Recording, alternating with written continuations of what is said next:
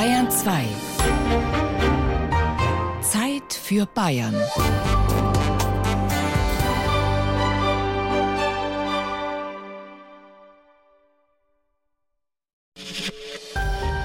Bayern 2. Zeit für Bayern.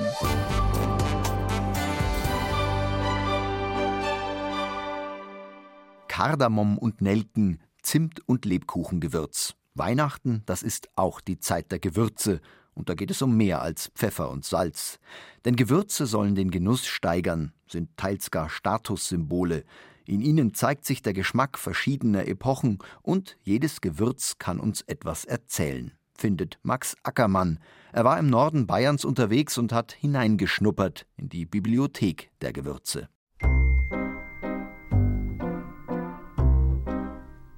Du hast Augen, damit du sehen und alles ringsum überschauen kannst.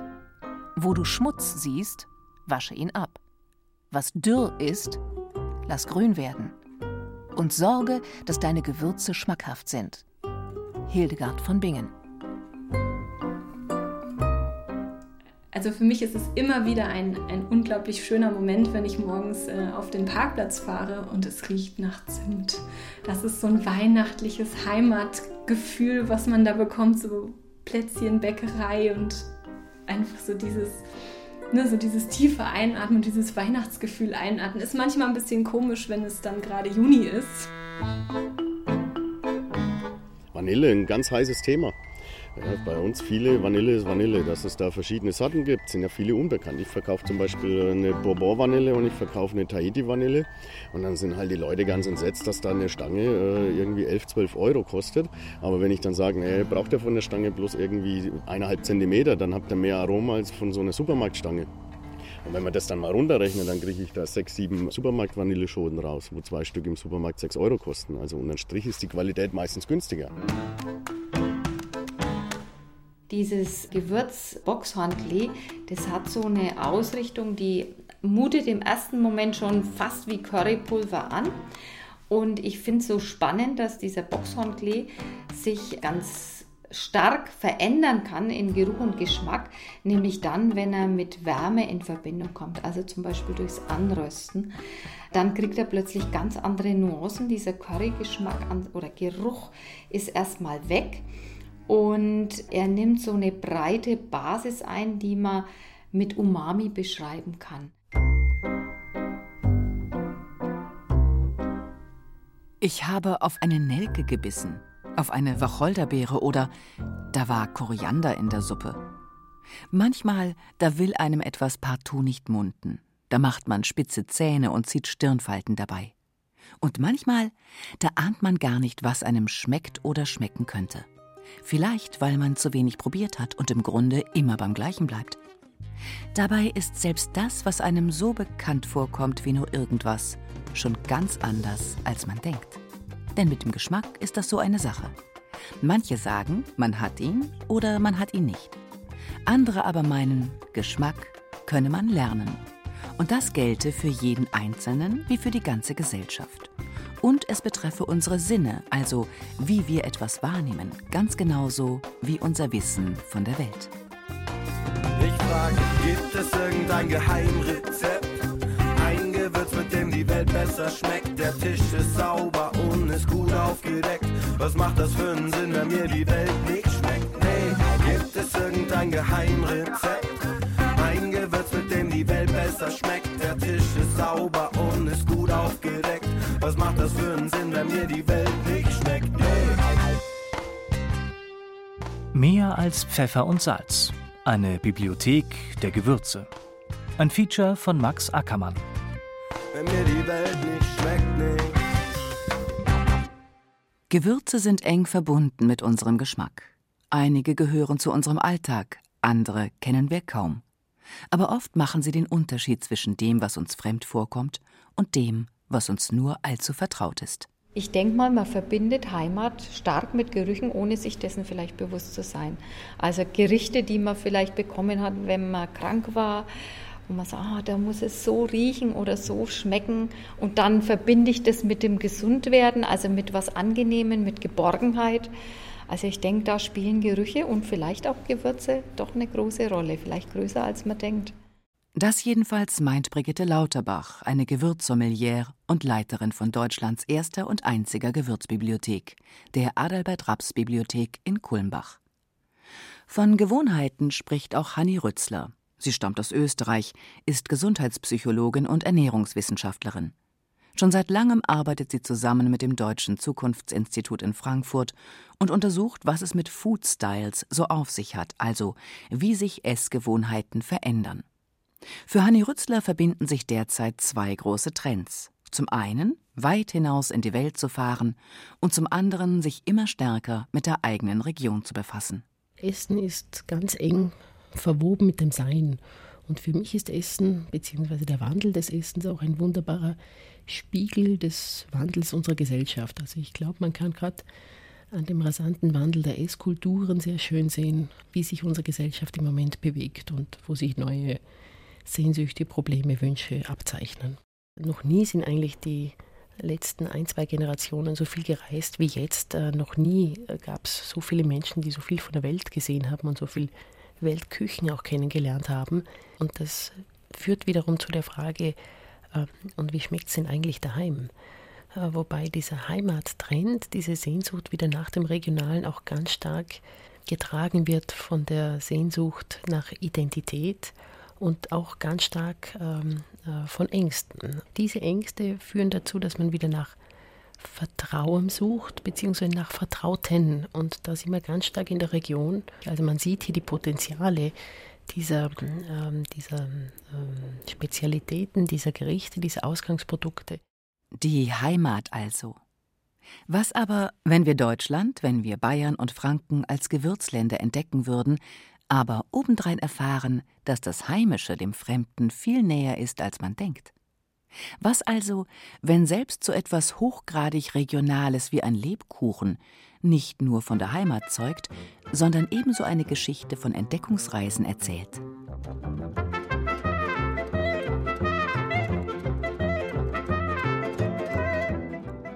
Beifuß feinst gemahlen, Fenchelsamen, Knoblauchpulver, Kürbiskerne, Liebstöckel, Rosmarin, Salbeiblätter, Wacholderbeeren. Heutzutage ist Bayern mit einer Anbaufläche von über 2000 Hektar die mit Abstand wichtigste Anbauregion für Gewürzpflanzen in ganz Deutschland. Von Schwebheim bis hinunter zum Chiemgau, über den Aischgrund und das Roter Land, über den Gäuboden und die Kräuter des Jura, weiter nach Süden in Richtung Hallertau und Donaumoos, vom Erdinger Moos bis hinein ins Tal der Amper. Überall wachsen sie, Kräuter und Gewürze. Aber es gedeihen eben längst nicht alle hier, denn viele sind ebenso selten wie exotisch. Ja, das ist so im Winter dann, wenn man hier reinkommt, äh, so, ein, so ein Stückchen Tropenwelt ähm, in dieser Eingangshalle. Aber es ist nicht schon zu warm, weil häufig sind die Häuser dann äh, so, dass allen Leuten die Brillen beschlagen, gerade im Winter. Hier kann man sich ein wenig dann akklimatisieren und äh, es ist nicht zu warm und nicht zu kalt, dass man auch mal ein bisschen was lesen kann. Oder die Dinge, die wir dann da ausstellen, verderben auch nicht so leicht, wenn wir das hier etwas halbkühl noch halten. Klaus Heuvemann, technischer Leiter des Botanischen Gartens Erlangen, führt durch Hallen und Gewächshäuser. Hier also findet sie statt, die große Weihnachtsausstellung Nelke, Zimt und Kardamom, das Geheimnis der Lebkuchengewürze. Es ist vielleicht auch kein Zufall, dass gerade Nürnberg für Lebkuchen berühmt wurde. Die Nürnberger Handelsherren hatten Beziehungen, die weit in den Orient reichten. Die Pfeffersäcke waren ja richtig sprichwörtlich. Und das führte eben dazu, dass in Kombination mit dem Honig, der im Reichswald gewonnen wurde, unter diesen importierten Gewürzen, es eben besonders reizvoll war, da auch noch einen Kuchen draus zu machen, eben den Lebkuchen. Das sagt Dr. Walter Welz, langjähriger Kustos des Botanischen Gartens in Erlangen und heute noch wissenschaftlicher Berater unter anderem bei Ausstellungsprojekten.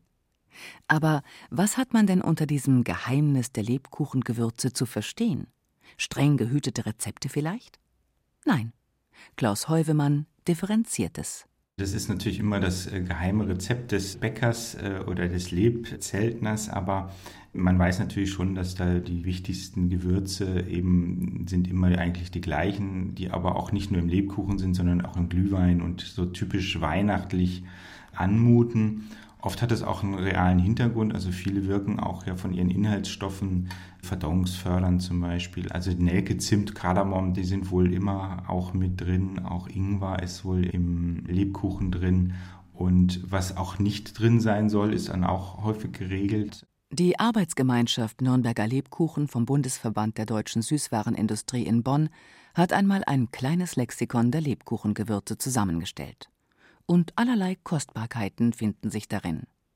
Anis aus Syrien und Ägypten, der schon 1500 Jahre vor unserer Zeitrechnung lobend erwähnt wurde, weil er bei Gallenleiden hilft. Da ist der magenfreundliche Ingwer, der in erster Linie aus Indien kam. Da sind Kardamom aus Sri Lanka und Koriander aus Marokko. Da sind Nelken aus Ostafrika, später aus Brasilien. Und auch die Blüte des Muskat kommt von weit her von den Molukken nämlich, aus Sri Lanka oder Sumatra. Und ihr sagt man nach, dass sie berauschen kann und einem die dunklen Tage erhält. Was bei uns zum Beispiel noch gar nicht wächst, ist die Muskatnuss.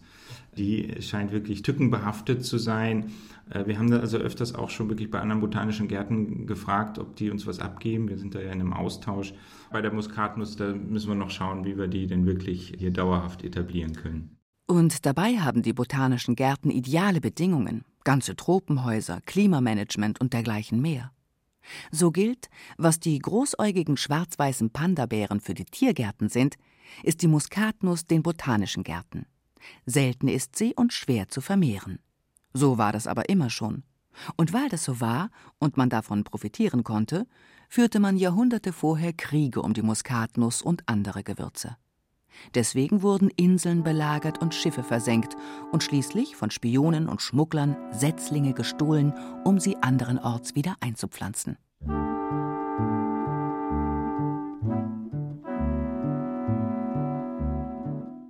Es wird mit Recht ein guter Braten gerechnet zu den guten Taten.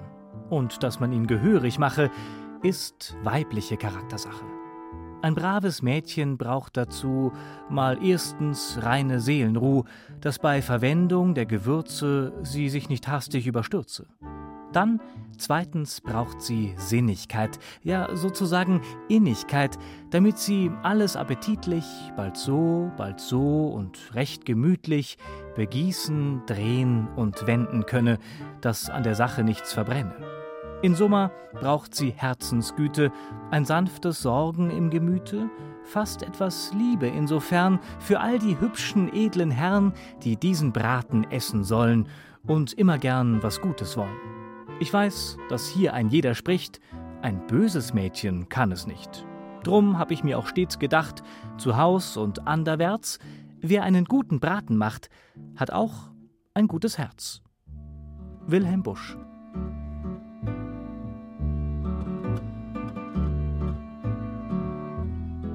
Aber vielleicht könnten wir ja erst einmal klären, was das ist, ein Gewürz. Doch so einfach geht das gar nicht.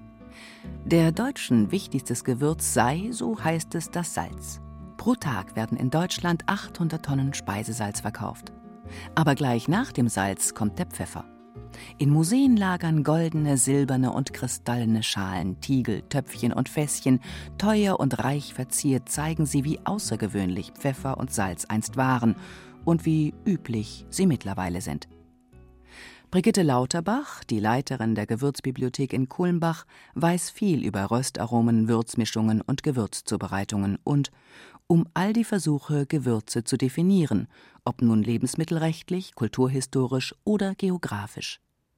Doch ihre liebste Definition, so räumt sie ein, sei eine, die ausgerechnet das Salz ausklammere, weil es aus dem Meer stammt oder aus den Bergen geholt wird und nirgendwo wächst. Gewürze sind einfach pflanzliche Bestandteile, in welcher Ausprägung auch immer, die in relativ unverändertem Zustand würzende Eigenschaften besitzen.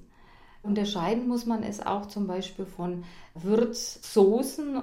Es gibt nach wie vor viele Würz Präparate, die einfach vielleicht zum Teil pflanzlichen Ursprungs sind, aber so weit verarbeitet sind, dass der eigentliche pflanzliche Ursprung gar nicht mehr erkennbar ist.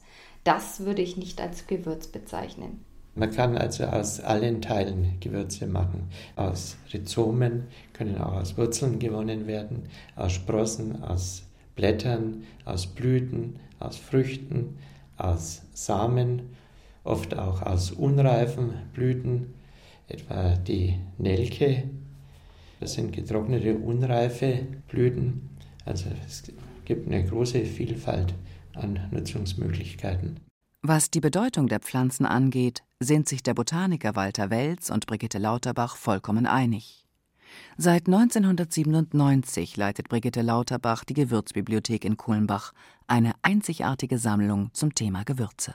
Wir haben einen relativ großen Bestand an Spezialliteratur rund um Gewürze und Kulturgeschichte des Essens. Wir haben ca. 12.000 Bände. Es ist eine Präsenzbibliothek, das heißt, wir leihen nichts aus aber man kann die nutzen. Alle Bücher sind systematisch erfasst. Und man kann dann eben nach Schlagworten zum Beispiel suchen oder Spezialgebieten suchen, um seine Wissbegierde zu befriedigen.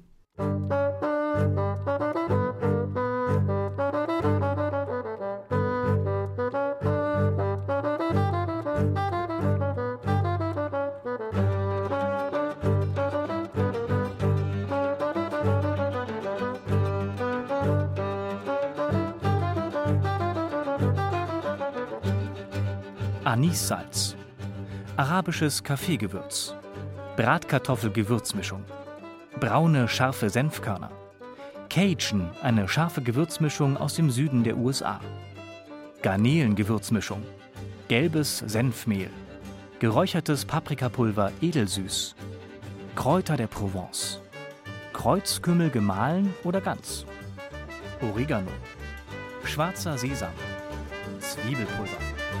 thank you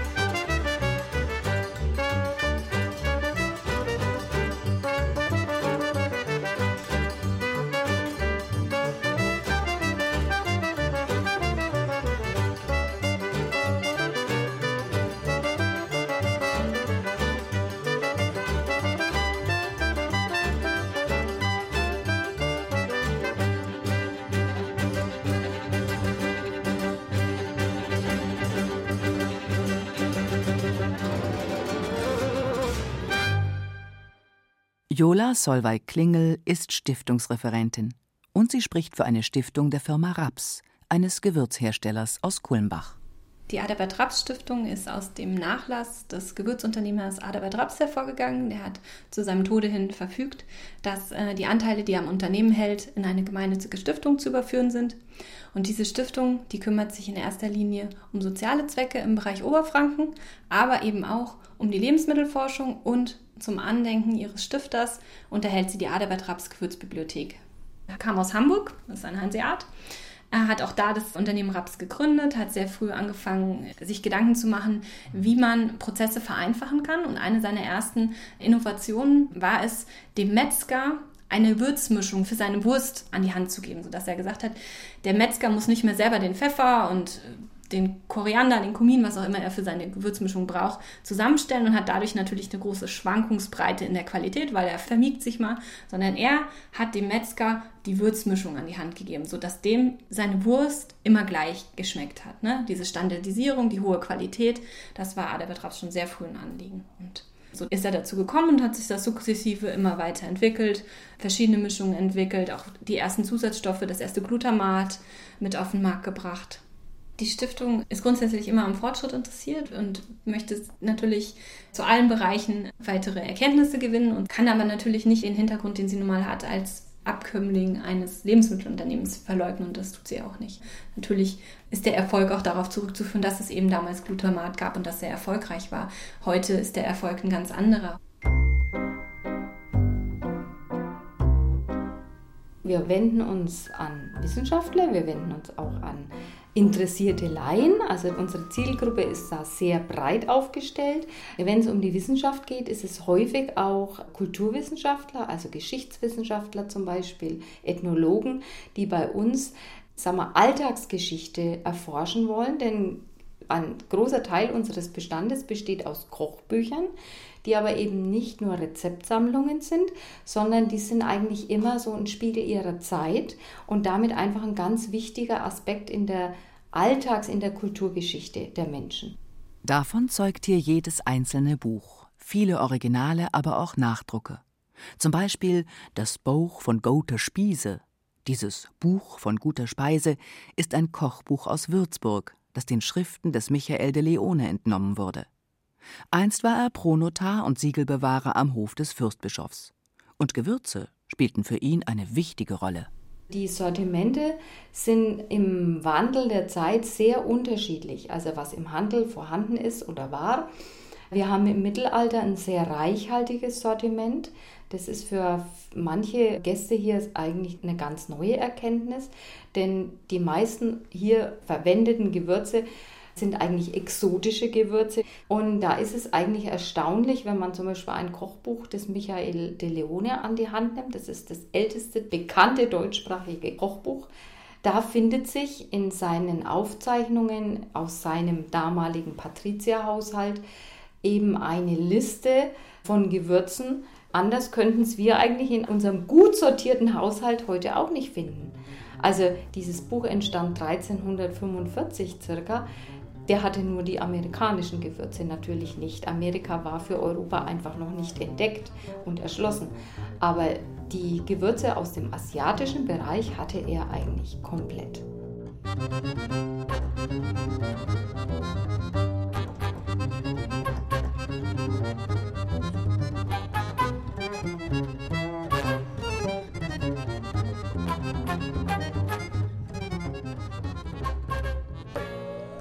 Bhut Cholokia, Geister- oder Giftchili aus Indien. Curry Java oder Bombay. Galgant, Kardamom. Muskatblüte. Persisches Blausalz. Rauchpfeffer aus Malabar.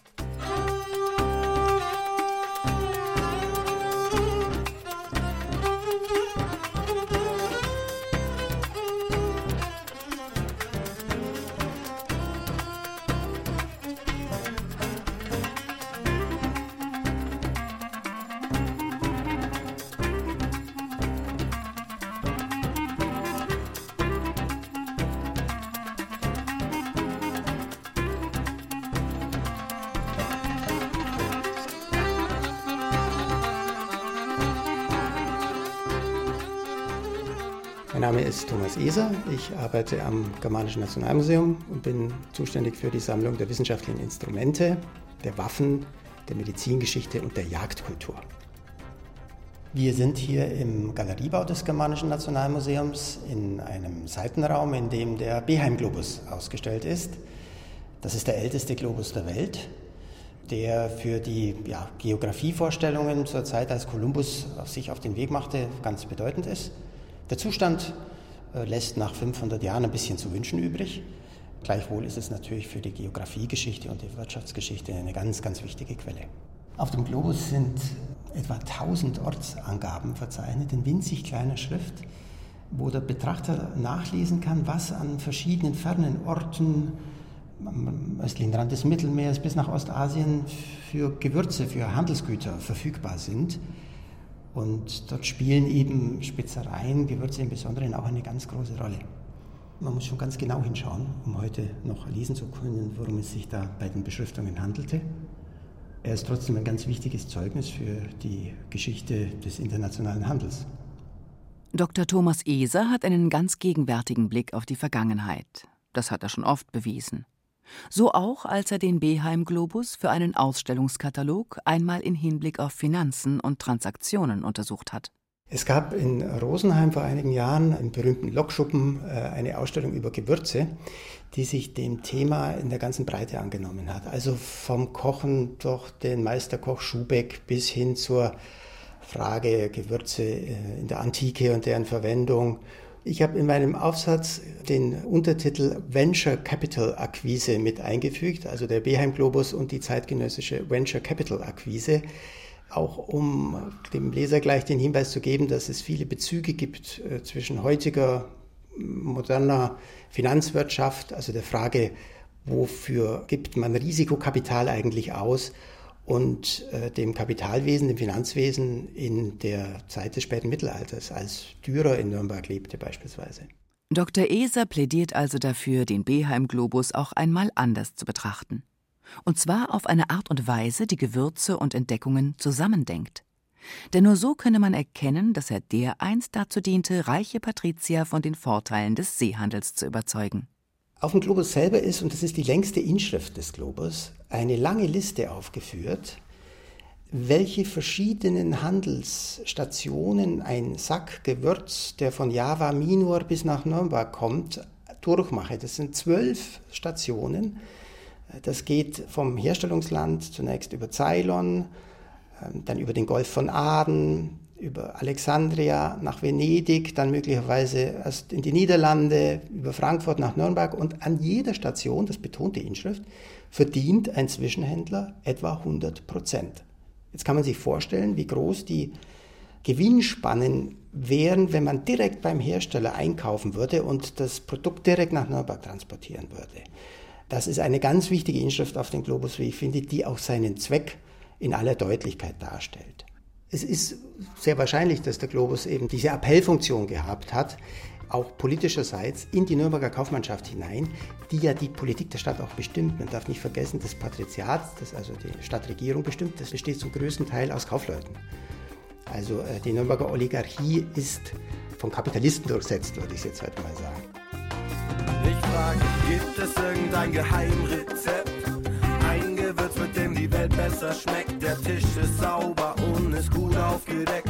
Was macht das für einen Sinn, wenn mir die Welt nicht schmeckt? Nee, es irgendein Geheimrezept? Ein Gewürz, mit dem die Welt besser schmeckt. Der Tisch ist sauber und ist gut aufgedeckt. Was macht das für einen Sinn, wenn mir die Welt nicht schmeckt? Nee.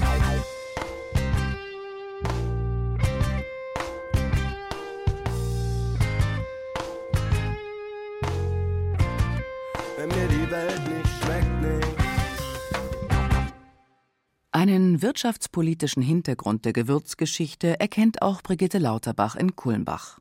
Man hat versucht, von Europa aus einfach diese langen, häufig gegliederten Handelswege in eigene Hände zu bringen. Der Vasco da Gama hat es schließlich geschafft, das Kap der guten Hoffnung zu umsegeln und den Seeweg nach Indien zu finden. Und der Ausspruch, als er in Indien gelandet war, soll gewesen sein, wir suchen Christen und Gewürze. Das heißt also, man wollte den Glauben verbreiten.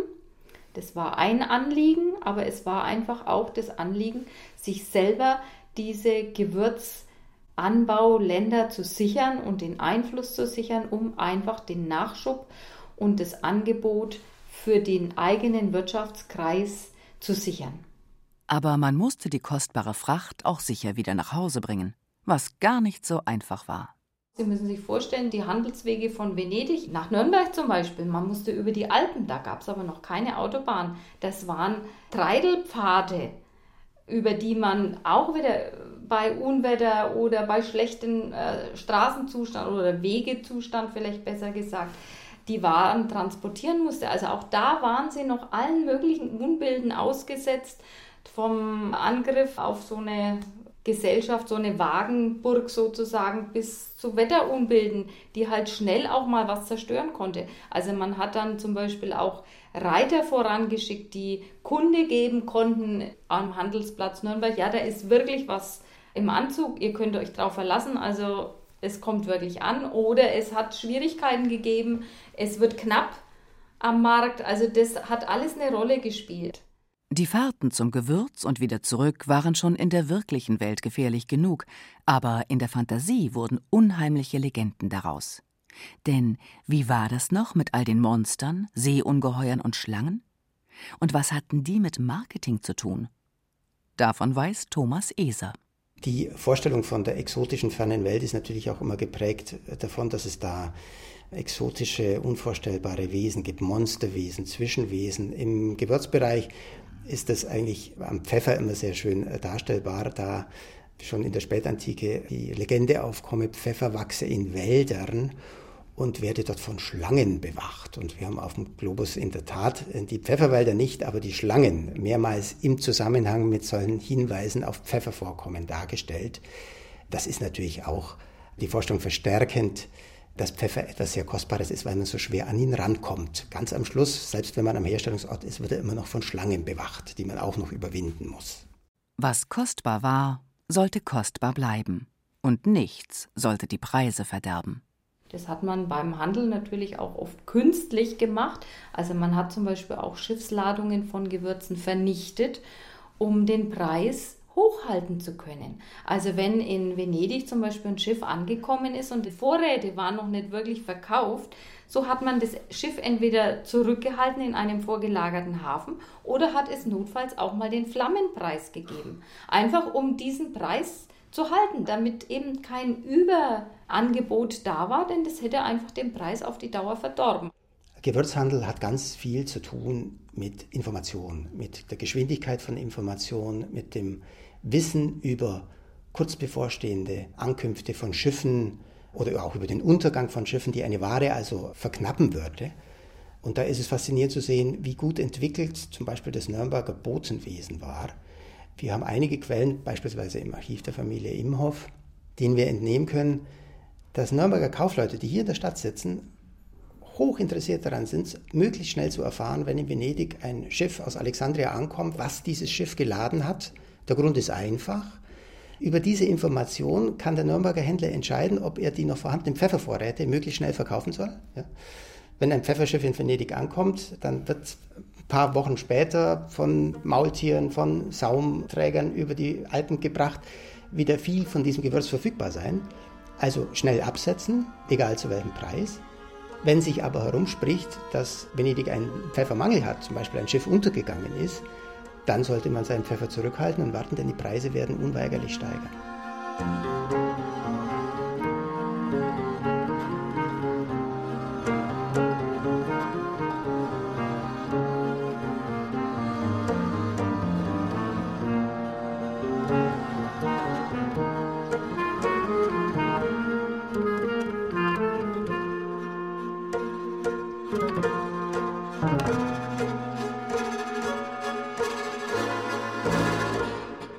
Pfeffer in der Mühle. Madagaskar oder Malabar-Pfeffer. Mönchspfeffer. Rauchpfeffer aus Malabar. Sichuan-Pfeffer. Tasmanischer Bergpfeffer.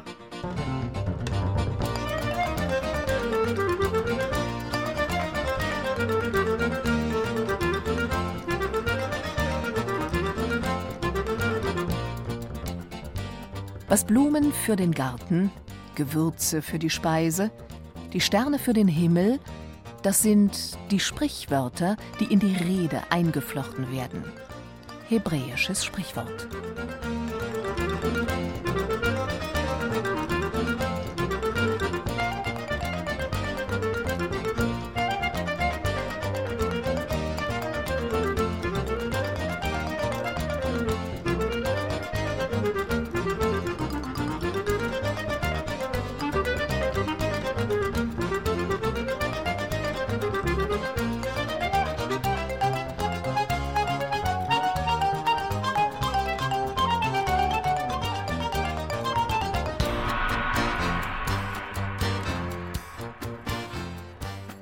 Von den ältesten Folianten bis nah an unsere Gegenwart heranzutreten, muss man in der Gewürzbibliothek nur ein paar Schritte tun. Unser ältestes Kochbuch hier in der Adalbert-Raps-Bibliothek ist ein Nürnberger Kochbuch von 1691. Im Hinblick auf die Gewürze ist es auch deswegen so spannend, weil ganz viele der heute in unserem Gewürzsortiment bekannten Gewürze auch darin schon durchaus Verwendung finden. Zur Herstellung von Wurst, zur Herstellung von Pasteten, die ja sehr beliebt gewesen sind, auch von Klößen, die sehr beliebt gewesen sind, aber nicht zu verwechseln mit unseren Kartoffelklößen. Die gab es damals nämlich noch lange nicht. Also es ist ein rundum interessantes Buch, das so einen Einblick in seine Zeit verschafft. Es ist 1691 herausgegeben und es hat sogar schon zwei Rezepte drin zu Kartoffeln, die ja aus dem amerikanischen Raum zu uns gekommen sind und lange gebraucht haben, um sich bei uns zu verbreiten. Sie sind über Oberfranken, eigentlich über Pilgramsreuth, eines der ersten deutschen Anbaugebiete verbreitet worden. Und wie gesagt, in diesem Kochbuch finden sich schon zwei Rezepte, aber keine Klöße. Also wo wir vielleicht noch darauf eingehen könnten, wäre der Aspekt der Fernsehküche. Das ist auch noch mal was. Gehen wir vielleicht darum. Wir haben in unserer Bibliothek auch einige Kochbücher von einigen bekannten Fernsehköchen. Seitdem es Fernsehen gibt, gibt es auch Kochsendungen, die ja heute fast jeder Sender zu fast jeder äh, Sendezeit im Programm hat. Damals gab es weniger Programme, aber nichtsdestoweniger bekannte Fernsehköche. Und die haben damals mit relativ wenig Gewürz eigentlich gekocht. Das war so die Zeit, nach dem Zweiten Weltkrieg, der Ursprung des Fernsehens. Mehr Freunde als zum eigenen Leben hinreichen, sind ein Klotz am Bein, wenn man glücklich leben will. Man bedarf ihrer nicht. Und auch für das Vergnügen reichen wenige hin, wie bei der Speise das Gewürz. Aristoteles. Mein Name ist Ralf Mackert von der Akademie der Kochenden Künste, ist eine Kochschule in Fürth. Ich bin Koch. Das war der Beginn, klassische Ausbildung zum Koch gemacht, dann äh, danach einige Stationen in den führenden Restaurants von Deutschland, alles was so unter den Top Ten Rang und Namen hatte und dann, ja, ich bin gebürtiger Bamberger, wollte ich wieder zurück in die Region, sagen wir es mal so, und bin dann hier in Nürnberg bzw. in Fürth gelandet. Ralf Mackert ist kein Fernsehkoch, hat aber mehr als 20 Jahre Erfahrung. Mittlerweile arbeitet er in der Gastronomieberatung, beschäftigt sich mit Events und Catering und gibt Workshops. Gerade sitzt er im Garten vor seiner Kochschule. Ich habe äh, Gewürzkochkurse angeboten, will das, Thema auch wieder aufgreifen, aber ich habe festgestellt, äh, dass der Gewürzkochkurs meiner Meinung nach nicht ganz so das war, was ich mir darunter vorgestellt habe, weil einfach das Wissen oder das Thema zu kompakt ist. Also man müsste das eigentlich spezialisieren. Ich will jetzt halt eher in diese Richtung Seminare gehen, weil das Thema halt so übergreifend ist, weil eigentlich müsste man sagen, man macht ein Salzseminar, ein Pfefferseminar und äh, da will ich so in diese Richtung hingehen. Also wo man dann schon auch aktiv äh, vielleicht mal mit einer Gewürzmühle dasteht und seine eigene Currymischung kreiert oder kreieren kann. Aber da fehlt mir momentan so ein bisschen die Zeit dazu, um mich da ja, mal genauer in die Konzeption zu begeben.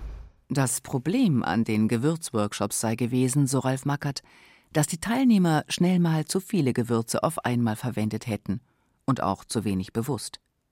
Denn wichtig sei vor allem ein spezifisches Wissen, Konzentration, das Gefühl für den richtigen Zeitpunkt und die richtige Temperatur. Denn schließlich wolle man am Ende etwas schmecken und nicht einfach Duftkerzen riechen. In den ganzen Gewürzen sind natürlich ätherische Öle drin und da habe ich mir so einen Standardspruch mal einfallen lassen, um das den Leuten vielleicht immer leichter oder verständlicher rüberzubringen. Wenn man es am Anfang dazu gibt, riecht es gut in der Küche, wenn man es zum Schluss dazu gibt, schmeckt es gut. So getrocknete Gewürze brauchen ein bisschen Hitze, dass die ätherischen Öle gelöst werden. Das ist der Unterschied zwischen den Gewürzen und den Kräutern. Die Kräutern brauchen es nicht, aber die Gewürze brauchen das. Also zum Schluss einfach so dazugeben. Nochmal kurz aufkochen lassen, was weiß ich, beim Steak, solange es noch in der Pfanne ist oder am Grill, äh, oben drüber geben, das Ding nochmal kurz wenden, dass so das Aroma rauskommt.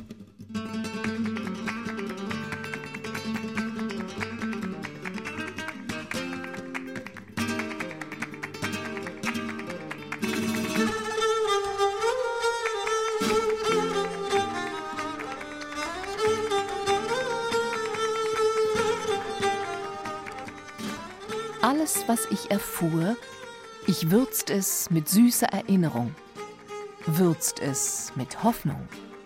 Sie sind die lieblichsten Würzen der Welt. Johann Wolfgang von Goethe.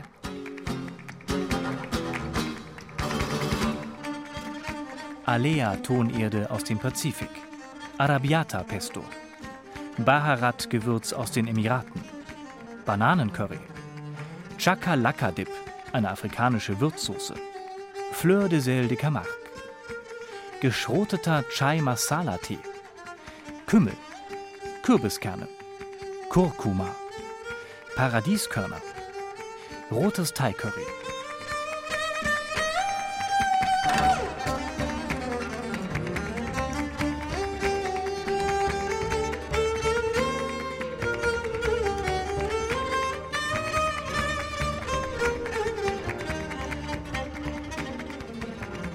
Brigitte Lauterbach ist nicht nur Leiterin der Gewürzbibliothek zu Kulmbach, sondern auch Gewürzsommelier, also eine Sommelier des Würzens, ganz so wie es auch Spezialisten für die besten Weine gibt oder mittlerweile auch für Schokolade und Kaffee. Noch ist diese Ausbildung ganz neu und Brigitte Lauterbach gehörte zu den ersten Absolventen. Da ging es eigentlich erstmal um das Grundwissen rund um Gewürze. Da ging es natürlich um den Anbau der Gewürze, da ging es um die Verarbeitung von Gewürzen, da ging es um den Handel mit Gewürzen, da ging es aber auch zum Beispiel in einem Teilaspekt um die Wirkung der Gewürze auf die Gesundheit, auf das Wohlbefinden. Und ein großer Teil war eben auch des Sensibilisierens der eigenen Sinne geschuldet. Also wir hatten spezielle Sensorikschulungen, wo wir also gelernt haben, Aromen erstmal zu erkennen, wahrzunehmen, zu beschreiben, sie dann miteinander zu kombinieren. All das, was man vielleicht vorher auch zum Beispiel als Koch schon macht. Man probiert einfach aus, aber da hat man dann jetzt einfach Möglichkeiten an die Hand bekommen, durch vorherige Analysen von Aromenspektren gezielter vorzugehen. Also das nicht nur dem Zufall zu überlassen, also Food Comparing, Food Completing. Das heißt, also ich kann Harmonien schaffen zwischen den unterschiedlichen Aromen und Gewürzen. Ich kann aber auch vermeintlich erstmal nicht zusammenpassende Aromen kombinieren, um Raffinessen rauszuarbeiten, um dem Ganzen Spannung zu verleihen. Bei der Ausbildung zum Gewürzsommelier geht es aber auch um Probleme, um die Schattenseiten des Gewürzhandels, die nicht selten einhergehen mit Fragen nach der Qualität. Das meint auch Jola Solveig-Klingel als Referentin der industrienahen Adalbert Raps Stiftung. Ich glaube, dass ähm, die Unternehmen gerade in der Gewürzbranche und insgesamt eine hohe Verantwortung tragen, gerade was eben den Anbau der Gewürze angeht. Und äh, auf der anderen Seite aber auch sehr proaktiv Themen angehen. Also schon sehr, sehr lange wird Glutamat nicht mehr eingesetzt in den meisten Mischungen im Unternehmen bei uns. Ich glaube, dass die Verantwortung relativ hoch ist, gerade im Gewürzbereich, wenn man sich sehr viel mit Kinderarbeit und Regenwaldabholzung und solchen Themen beschäftigt. Dass da also auch sinnvoll ist, auf Qualität zu achten für den Verbraucher. Auf der anderen Seite geht der Trend, den ich beobachte, immer mehr dahin, so ein Stück weit zurück zur Natur. Man hat Gärten angelegt, äh, Gewürzgärten um einfach die Bedingungen zu kontrollieren, unter denen angebaut worden ist, sowohl in landwirtschaftlicher Hinsicht als eben auch in, in wirtschaftlicher Hinsicht, damit man also einfach, sagen wir zum Beispiel die Löhne niedrig halten konnte oder gar mit Sklaven gearbeitet hat, um die Handelsspanne, die für dieses Produkt möglich war, im besten Sinne für sich selbst auszureizen.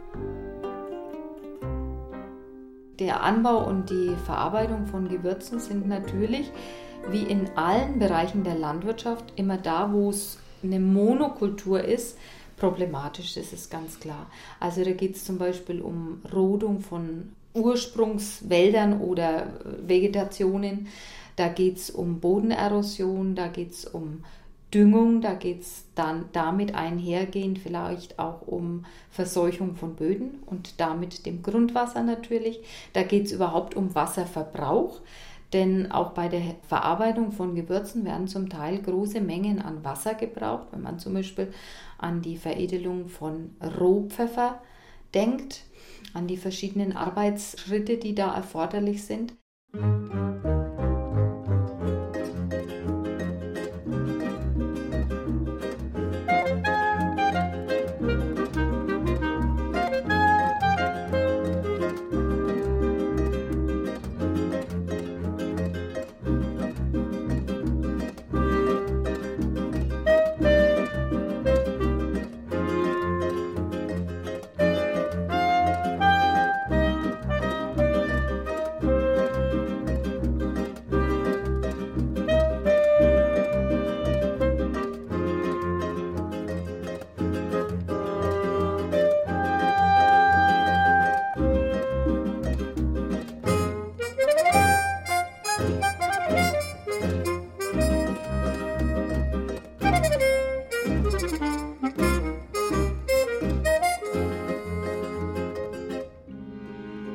Seit dem 19. Jahrhundert gibt es Ersatzstoffe für Gewürze, die künstlichen Aromen.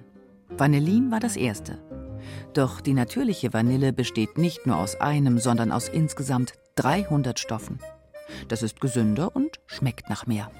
Diese künstlichen Aromen enthalten halt nur einen Stoff, der jetzt unsere Nase täuscht oder die Geschmackssinn in eine bestimmte Richtung lenkt.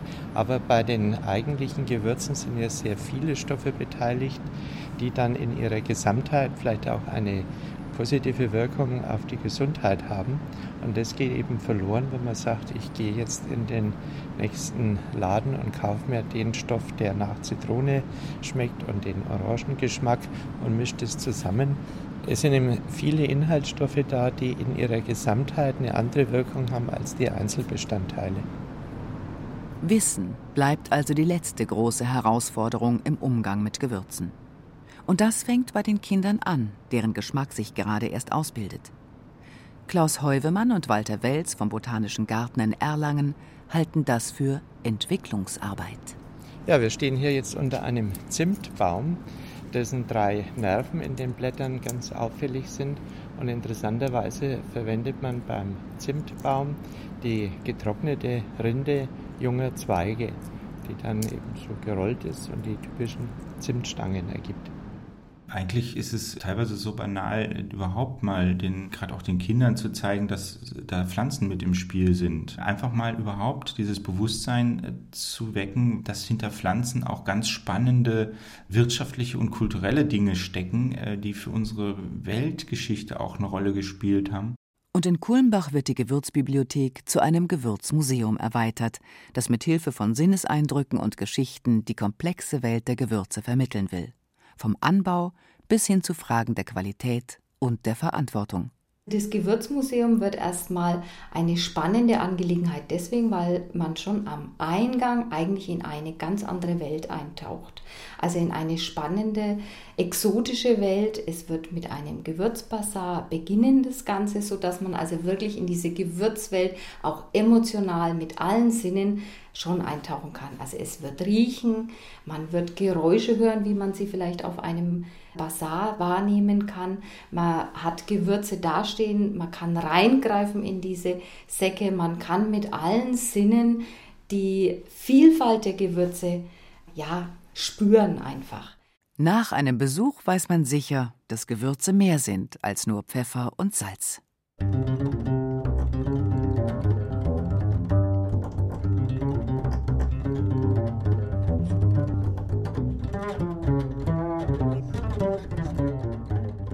Honigsenf, Ingwer, Kaffir-Limettenblätter, Kardamom, Knoblauchpulver, Koriander aus Italien, Kornblume blau, Kräuter der Provence, Kreuzkümmel gemahlen oder ganz, Kümmel, Kürbiskerne, Kurkuma, Liebstöckel, Lorbeerblätter, Madagaskar oder Malabarpfeffer, Meerrettichsenf. Meersalz mit Anis, Mönchspfeffer, Muskatblüte, Muskatnuss, Orangenschale gemahlen.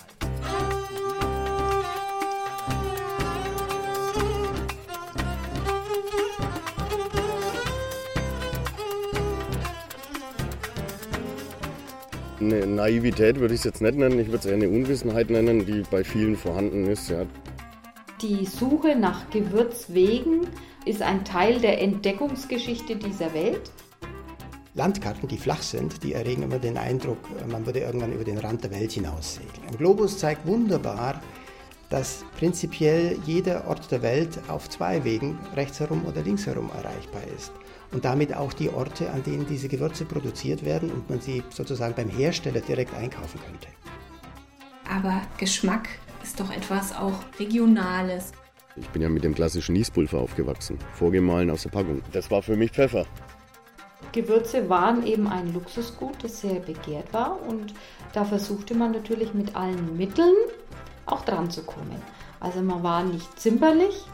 Es war auch in gewisser Weise natürlich ein Statussymbol, solche Gewürze. Das waren ja unvorstellbare Werte auch teilweise. Gewürze waren ja eben nicht nur zum Würzen für Speisen da, sondern sie waren zum Beispiel Zahlungsmittel, sie waren Brautgeld zum Beispiel. Also das hatte viele Funktionen einfach deswegen, weil es offensichtlich so etwas wie eine anerkannte Währung war.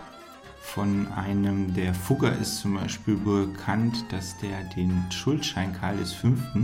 über einem Feuer aus Zimtrinde verbrannt haben soll. Und äh, das ist natürlich sozusagen den Geldschein nochmal über etwas noch Wertvollerem zu verbrennen, so ein Symbol. Das war auch vielleicht ja als Demütigung so ein bisschen gedacht, äh, so nach dem Motto, ich kann mir das mehr als leisten.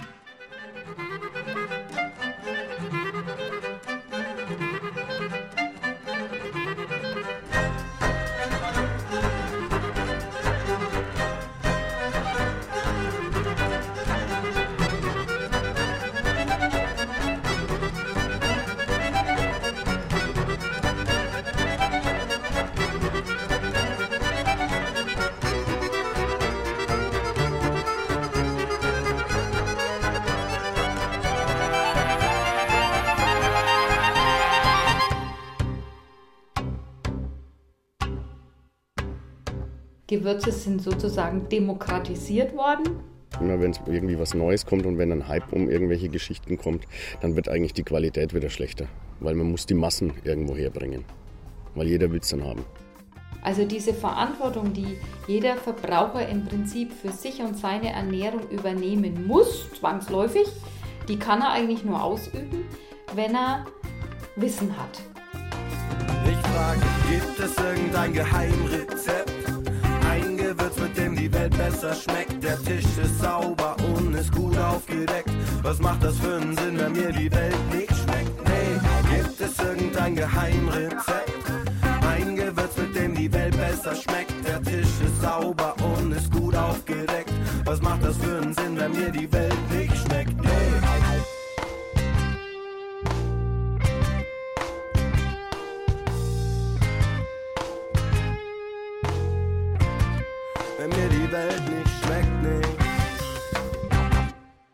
Das war das Feature Mehr als Pfeffer und Salz. Max Ackermann hat uns mitgenommen in die Bibliothek der Gewürze, eine Wiederholung aus dem Jahr 2014. Gesprochen haben Barbara Bogen, Petra Nacke und Tobias Föhrenbach. Und das war die Zeit für Bayern an diesem zweiten Weihnachtsfeiertag. Die Sendung gibt es wie alle unsere Features auch zum Nachhören oder Herunterladen in unserem Podcast-Bereich. Klicken Sie rein unter bayern2.de.